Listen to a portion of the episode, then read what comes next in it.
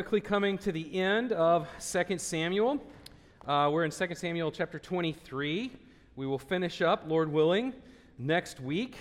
And uh, we'll have a we'll have a week off for Labor Day, and then we're starting, remember, our series in the fall. Uh, September tenth, we're going to start the basics series, and, and the elders have asked that you prioritize that series. We've we've we've said we think that these are basics, these things that everybody needs to, to understand as a part of the Christian life. And so we're asking you, if you would, this this fall, kind of September tenth going forward, that you would just say, I'm gonna I'm gonna be here, I'm gonna hear these basics so that you can can apply some of these things. We can apply them together to our lives. Okay, so that's coming up starting on September uh, the tenth. All right, so uh, let's turn now to to Second Samuel chapter twenty-three. Okay. So, if you get serious about studying the Bible, uh, you're going to find, as with anything else, there's much more there than you thought. Uh, I'm going I'm to take you into something today at the beginning. It matters to the passage that we're studying, but, but maybe you haven't spent a lot of time thinking about Bible translation, all right? Um, so, hopefully most of you know that the Bible was not written down in English, okay? So, Um, unless you grew up in, in a in a King James only environment, uh, which that's a whole other discussion, um, you probably know that the Old Testament was written down in Hebrew, almost entirely in Hebrew. There's a section of Daniel that's written in, in Aramaic, and the New Testament is written down in Greek. Um, and, and let me say this at the outset. I think we should be very thankful for our English translations, okay? I, I I am very thankful that that godly men, scholarly men have put the time in to get our, our English translations. I read the, the New American Standard Bible uh, every morning. That's a it's a very wooden translation of the Bible. It's a very it's much more literal. It's not as smooth. Uh, most of you these days probably read the English Standard Version. That's what we have in the pews. It's a more recent um, translation. It, it came about around two thousand one, and it was intended to have a better flow than the sort of, sort of woodenly literal New American Standard. Some of you may have been raised on the New International Version, all right, which is, is called a, a dynamic equivalent translation. So they take things that are hard to understand, and they, they kind of word them in a way that makes them easier to understand, which, pertaining to our what we're going to talk about, they're, they're making interpretive choices there, all right? They're making choices to interpret the text, which is fine. Some of you may have been raised on the King James Version. It's beautiful, uh, but, but becoming a bit archaic today. And again, I assure you, all of these translations can be trusted. Um, something else that may be obvious, but it's important to know, is that the existing copies that we have of the Hebrew and the Greek, they're just that. They are copies. So we refer to the originals, the original, you know, the original copy of Jeremiah. We would call that the autograph. We don't have that. We don't have Paul's letter to the Colossians, okay? Uh, but in the New Testament, what we do have are tens of thousands of uh, fragments and even manuscripts, some of which date all the way back to the first century. Okay, so even though we don't have the, the letter of, to the Colossians or, or, or the Gospel of Mark, we have um, we have copies of those things and fragments of those things that go to just a few years after the apostles would have written them down. You can go to the Ryland Library in Manchester, England, and you can see papyrus P fifty-two. It's called the, the Saint John's Fragment. It's a fragment of the copy of John. It's John eighteen, uh, thirty-one through thirty-three, that dates to between one twenty-five and one seventy-five A D. Okay? So you can go there and you can see a fragment of the scripture that dates to possibly within fifty years of when John wrote that down. You can go, if you're ever in London, I highly recommend that you go to the, the British Library. They used to have all of this together in the British Museum. Now they have it in the British Library. And, and so you can see there, you know, handwritten notes from like the Beatles. You can see handwritten manuscripts from the, the Bronte sisters. But right there alongside all of that, there are some of these fragments of the Gospel of John and the Gospel of Mark that date to within one hundred years of them being written, all right? So the New Testament, we have lots of manuscripts that are very early, but the Old Testament, those copies are harder to come by. And part of the reason for that is because the, the Jewish people, the scribes, took it so seriously that they were handling the Word of God that sometimes when they copied a new manuscript, they would destroy the old one, because they, they were constantly trying to have new copies to, to, to honor it. So for, for almost a thousand years, the oldest copy that we had of the Old Testament, the o- oldest full text, was it's called the Masoretic Text, and it dates to about one thousand A D. Um, so, so it was put together by the Masoretes. That's really old. A thousand years ago is really old, but obviously compared to some of these, when some of these documents would have been written, It's not, it's not as old as we wish it was. And so some who were trying to cast doubt on our understanding of those things would say, well, how do we really know that that was what was written down in the originals? And we've talked in here before about the importance of the Dead Sea Scrolls, and they were discovered in the middle of the last century, and, and they they were written almost a thousand years earlier than the Masoretic text, and they they confirmed for us that what we have in our Old Testament scriptures is very consistent with what existed uh, two thousand years ago. All right, so you may be very content to read your, your E S V Bible, and I I am happy for you to, to do that, okay? But you should also be thankful that we still have men who study these manuscripts, and we're we're poring over, there are men who are poring over these ancient manuscripts all the time. I would say, by the way, if you're a young person and you're you're really bright, um, you know, we still need people who are going to learn Greek and Hebrew and, and who are going to study these things. Even though we've got great programs and word programs that we can use, we still need people who are going to get to the bottom of this because, um, okay, so when we say we believe that the Bible is inerrant, sometimes you'll see a statement that says we believe it's inerrant in the original text. Okay, so we believe that God gave us an, an, an inerrant scripture in the original text, um, and so we want to get as close to that original text as we possibly can. So if there's any error in that text, it's because some copyist, it's human error. It's not,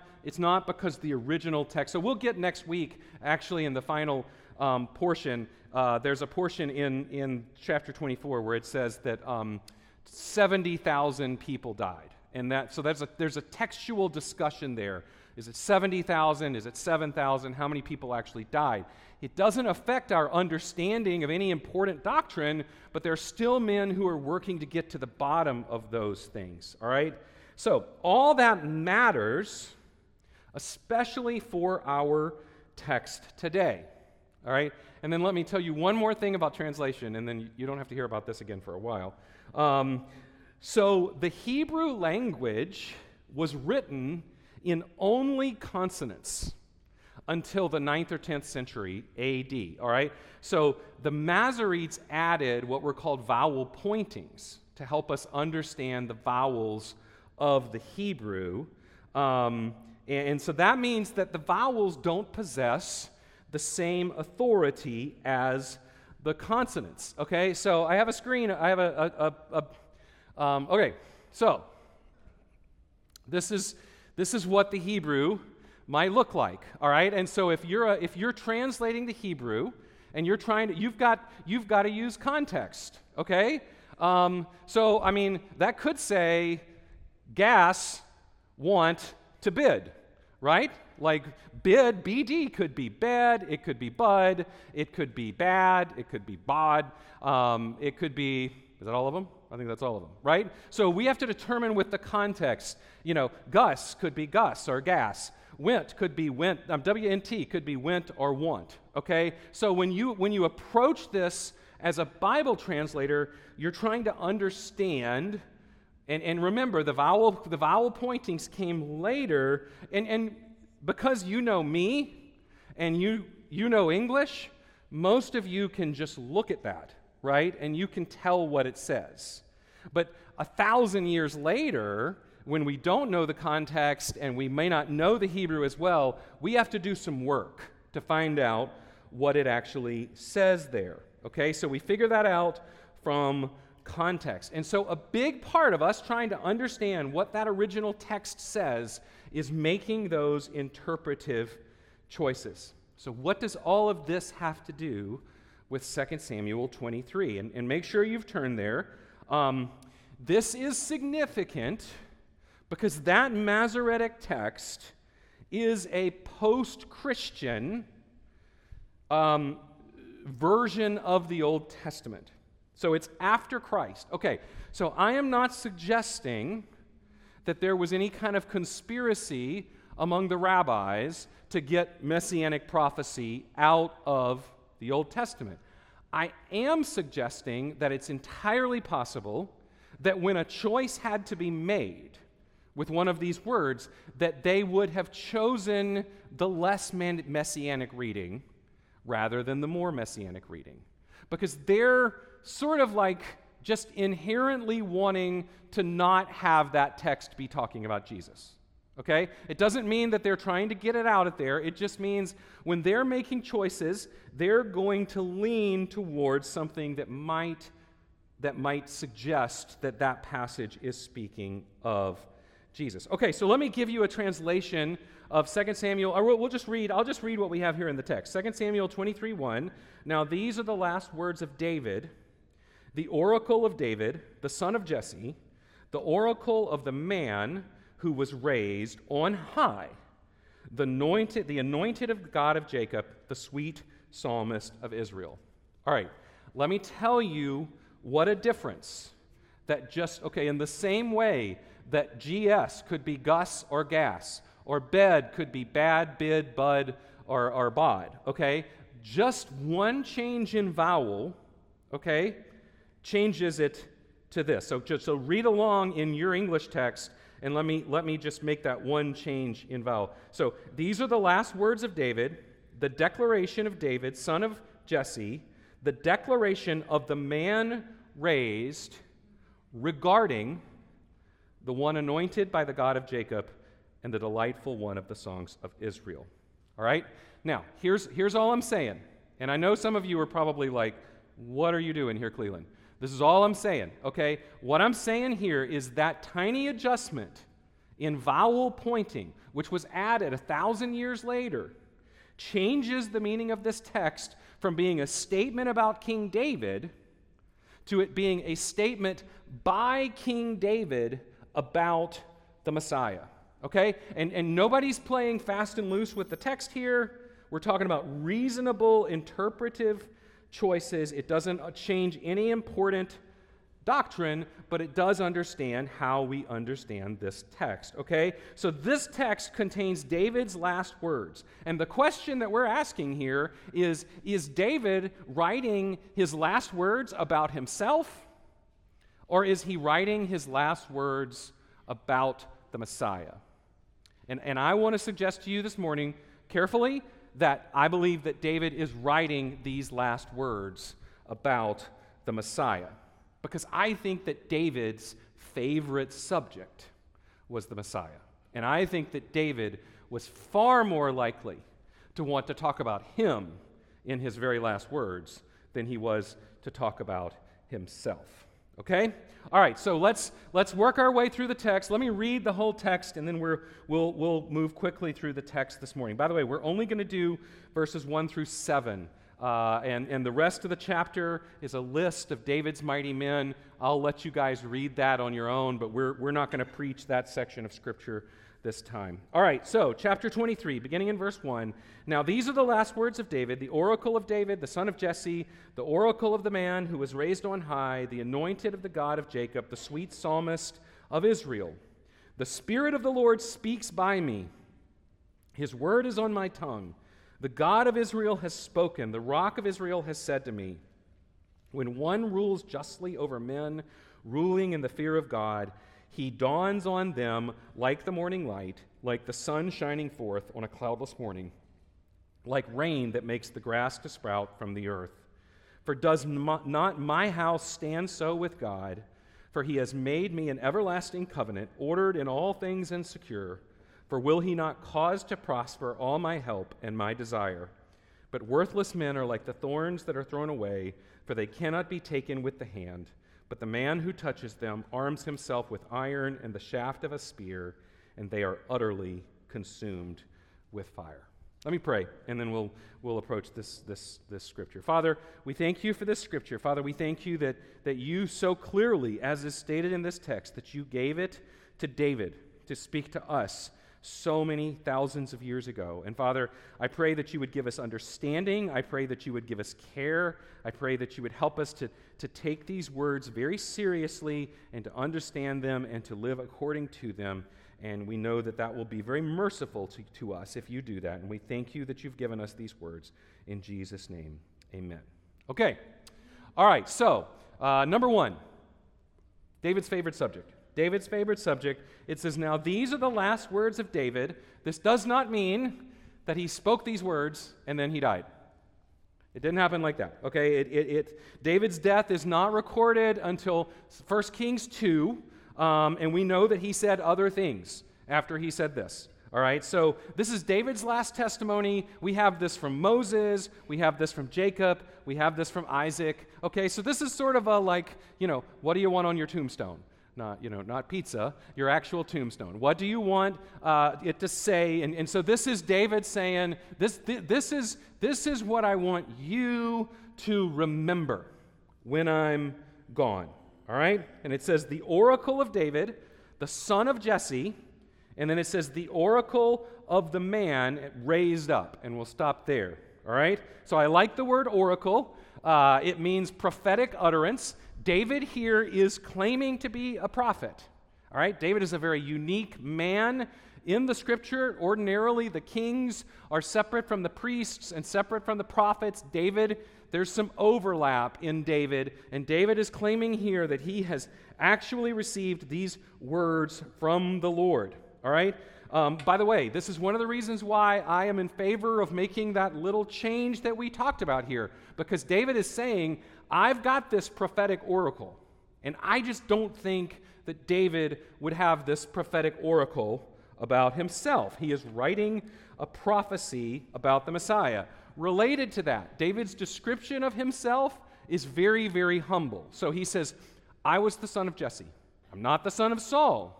I shouldn't be here. I shouldn't be the king. I was a kid. I was out in the field. I was a shepherd. My dad didn't even think that I should come and talk to Samuel when Samuel came to anoint the king. I was the son of Jesse. You were son of who? And David's like, exactly, exactly.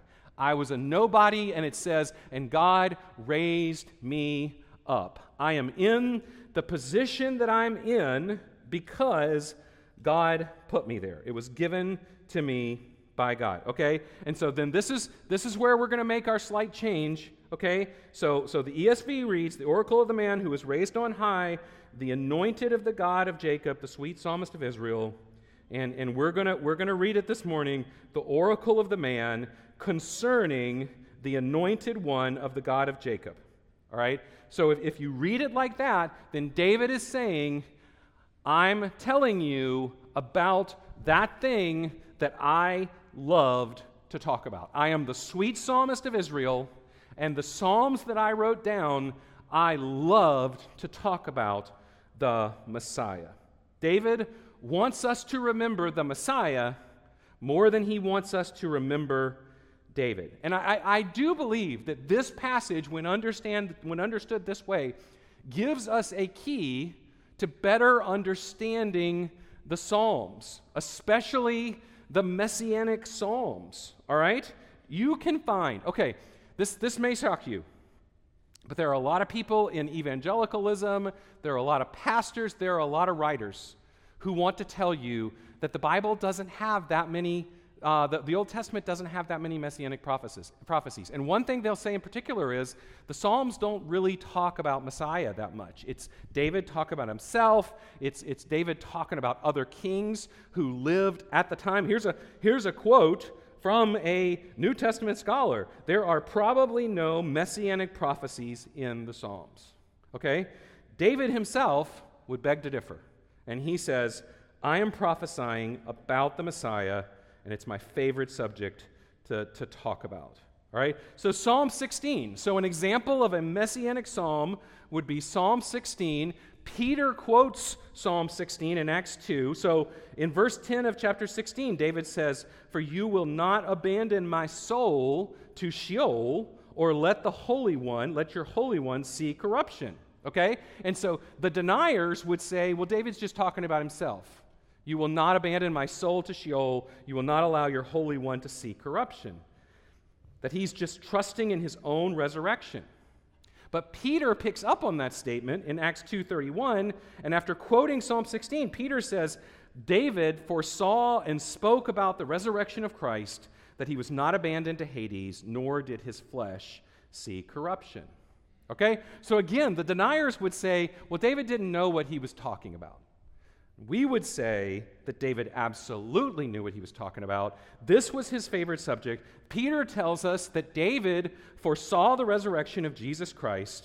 And so I would say when you read the Psalms, go ahead and assume that David is speaking about the Messiah because he tells us to assume that. Secondly, we see David's prophetic role in verses two and three. The Spirit of the Lord speaks by me. His word is on my tongue. The God of Israel has spoken. The rock of Israel has said to me. Okay? This is actually a really great statement on inspiration. So we talk about the inspiration of Scripture. When we say the inspiration of Scripture, we mean that God divinely influenced human authors of Scripture in such a way that they wrote the very word of God. When we talk about inspiration, we say we, we often say it was God-breathed. Well, what was that like? How did that go? Well, David tells us. In David's case, the Lord spoke to him. And he gives us this sort of like fourfold description about divine inspiration. And he says, look, I'm not making this up. I'm not making this up. The God of Israel, the rock of my salvation, he's the one who gave this to me. He put this on my tongue. And you should listen to it. This is coming from God. David wants us to be clear. These aren't my words. These are God's words. This morning, as we look at this text, we can know that this is the word of God. And that's huge. Here's what God said to David. And so I would say if you're ever in a discussion about inspiration, if you're ever talking to somebody who doubts the inspiration of Scripture, take them to this passage and, and show them. Well, well, David says, the Spirit of the Lord speaks to me. His word is on my tongue. There it is, right there. So what does God have to say through David? Number three, David's righteous king. Verses three and four. When one rules justly over men, ruling in the fear of God, he dawns on them like the morning light, like the sun shining forth on a cloudless morning, like rain that makes grass to sprout from the earth. Maybe you feel like we talk about Jesus and Jesus' kingdom all the time in here. Well, just so you can know, David did too. It was his favorite subject, and it should be our favorite subject. We gather here week after week on Sunday mornings to worship Christ. There's a lot of things that we do when we gather together, but that's our primary purpose. When, when we are among those, Paul describes the Thessalonians as those who turned from idols to worship the living and true God. Okay? And so, like David, we are, we are so excited to talk and speak and, and write uh, about that Messiah. So we, we, you know, we talked last week about singing those songs joyfully. We sing these songs about our Messiah joyfully because it, it brings us joy to speak of him. So he says, when one rules justly over men, there's going to be a king who rules justly. Now, we have some good friends who would say to us that Jesus is reigning as much as he's going to reign, right now, and that his kingdom has come, and that he reigns today in the hearts of those who love him, and that we shouldn't look forward to any manifestation of, of this kingdom. And yet David speaks of a time here when one will rule justly over men. There is one who is coming who will rule justly over mankind, and that has not happened yet. It's certainly not happening right now. Now, you could look around at what we see today, and you could be justified in saying, well, that could never possibly happen. Mankind is too wicked. There's no way that we could justly rule over each other. And yet David says it is, it's going to happen. There's going to be a king who will rule justly. And I believe the Bible is clear. One day the Messiah Jesus will return, and he will rule the nations of this earth. And all the foolishness that we see in government today will be dealt with.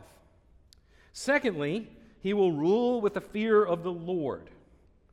Can you imagine what that would be like? Can you even imagine what it will be like to live under a government, under a king who rules in the fear of the Lord? We will have a king who honors God the Father with every impulse of his heart. I, I, I quote Isaiah nine to you often. I'm going to read it again, nine, six through seven. This is turning into a Christmas sermon. For to us a child is born, to us a son is given, and the government shall be upon his shoulder, and his name shall be called Wonderful Counselor, Mighty God, Everlasting Father, Prince of Peace.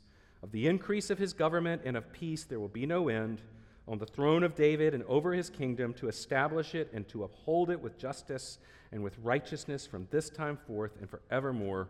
The zeal of the Lord of hosts will do this.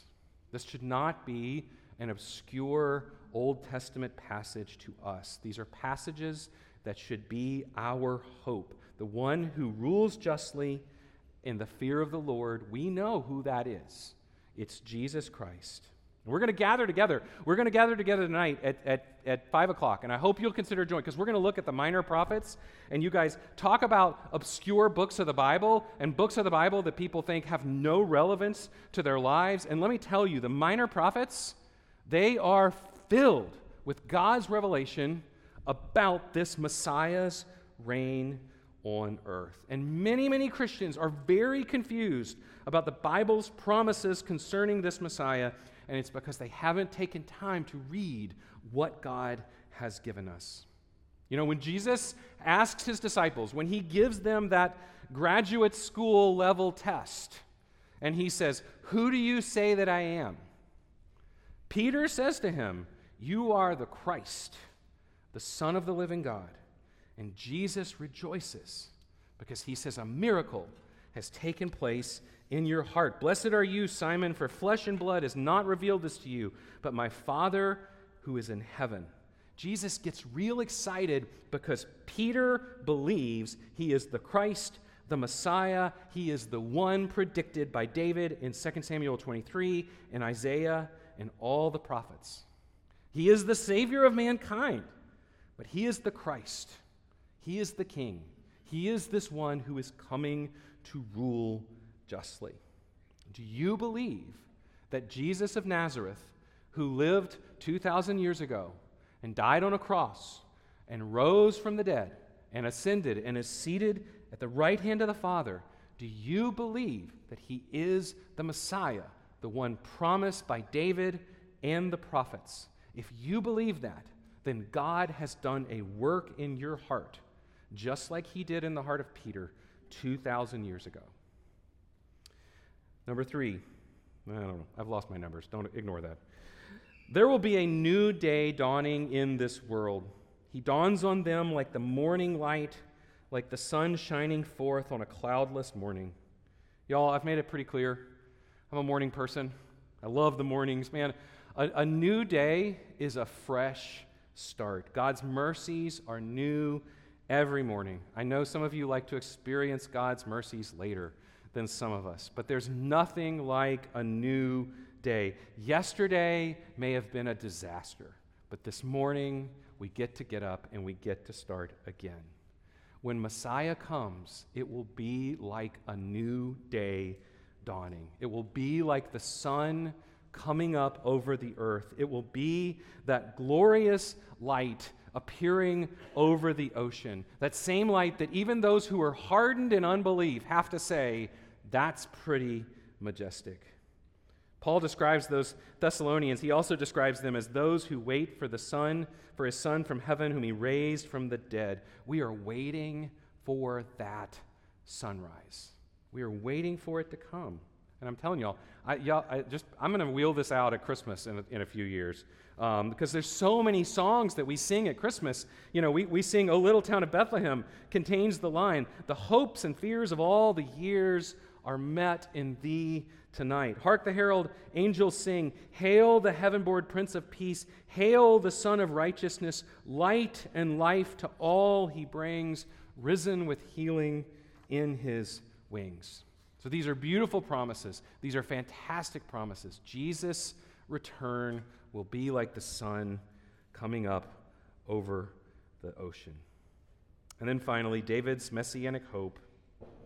All right, so verse five begins with a question. For does not my house stand so with God? All right, so one more thing about Bible translation. Uh, there's no punctuation. Okay, so there are markers in the Hebrew that will tell us if something is a question, and that marker is not here. Okay, so even in in, in Bible translation, again, you have to figure it out by the context. Okay, so I I I I think that since verse one is understood the way that I mentioned it before, that it's about David, I, I think that what has happened here is the translators have to make this a question. Otherwise, it makes no sense. They have David saying, "Is it not so with my house?" Okay? I want to suggest to you that if verse two is about the Messiah, then verse five is a statement that makes complete sense. David is saying, "It is not so with my house." And by the way, the, the New King James Version translates this, this not as a question, as a statement. "Although my house is not so with God." No question mark. Okay? So David is saying, I'm not this guy. This is not true of me. And, and, and brothers and sisters, if you've gotten to this point with me in Second Samuel, you know David ain't the guy. David's house is not the guy. I mean, just Amnon and... Uh, uh, Absalom and, and Solomon, these are not the guys. David is saying, I'm not that guy, but I am really excited to see him. I'm really decided. Don't think my dynasty is the answer to God's covenant. There's one who's coming who will far exceed what I've been able to do in this life. And so God had made this everlasting covenant with David. He's going to secure David's salvation. He's going to bring to fruition his desire. What's David's desire? David wants to see Messiah. By the way, I think this is David by faith saying, I'm going to see Messiah. I think this is David saying, I'm going to be raised from the dead, and I'm going to see Messiah. And then he says, but worthless men are like thorns that are thrown away, for they cannot be taken with the hand. But the man who touches them arms himself with iron and the shaft of the spear, and they are utterly consumed with fire. David knows what it's like to deal with worthless men. David knows what it's like to have enemies. We've seen this over and over again. And David says, ultimately, this Messiah, he's going to come, and he's going to defeat his enemies. Those who refuse Christ, those who refuse to believe, they are going to have no place in his righteous kingdoms, kingdom. So Jesus instructs us to love our enemies. Like we know on this side of the cross, Jesus has said, love your enemies and pray for them. It is not for us to reap, reap vengeance on another person. Vengeance belongs to Jesus Christ. But when that new day dawns, it will indeed be too late for those who have lived in rebellion to God. You remember the, the parable of the wheat and the tares, or the wheat and the weeds, as we say today? The enemy was uh, uh, sown weeds among the wheat, and the farmer tells his servants, don't, don't go out and try to pull up the weeds right now because you might harm the wheat. Just wait until the harvest. And when the harvest comes, Matthew thirteen, verse forty-one says, the Son of Man will send his angels, and they will gather out of his kingdom all causes of sin and all lawbreakers and throw them into the fiery furnace. In that place there will be no more, there will be weeping and gnashing of teeth. Then the righteous will shine like the sun in the kingdom of their Father. He who has ears, let him hear. Contemporary ears don't like to talk about hell. We don't like to talk about a fiery furnace and the gnashing of teeth. But Jesus' words weren't new. David, the prophet of God, foretold a time when the enemies of God would be consumed with fire. A thousand years before Jesus, David the king says something very, very similar to his grandson. So we're going to stop there today. Like I said, we're going to skip over Second Samuel chapter twenty-three. We will pick up next week with Second Samuel chapter twenty-four. You can read up through those things yourself. Guys, David, I believe, loved the Messiah. He was like, on my dying, in my dying words, on my tombstone, what do I want written down? What do I want preserved in this book for everybody to know? I want you to know that I long for the day of Messiah. And we know who that Messiah is. We know so much more than David know, knew. We have so much more revelation. And that should be our song as well. Our song should be, we are excited to talk about Jesus the Christ. We are excited for him to come and rule. We are excited for his righteous reign. We know that one day our enemies will be defeated. And, and if I can just leave you with a thought today, it is to think of that, that new day that is going to come when the sun rises and Jesus is Lord. Everything is going to change. That is our hope. That was David's hope. Lord Jesus, come quickly. And we're going to testify to that now as we take the Lord's table together. Uh, we, we do this in remembrance of him, uh, testifying to the fact that he is going to come again. So if you know Jesus, if you know this Messiah, if you believe the things that we've talked about, you are welcome to partake with us this morning in this, this little meal. If you don't know him, I would ask you just to refrain, not that we're trying to leave you out, Um, but that we would love to tell you more so that you can take another time in understanding. So um, our brothers and sisters are going to hand out the, the bread and the cup right now, and just hang on to those, and I'll come back and read a passage, and then we will partake together in just a minute.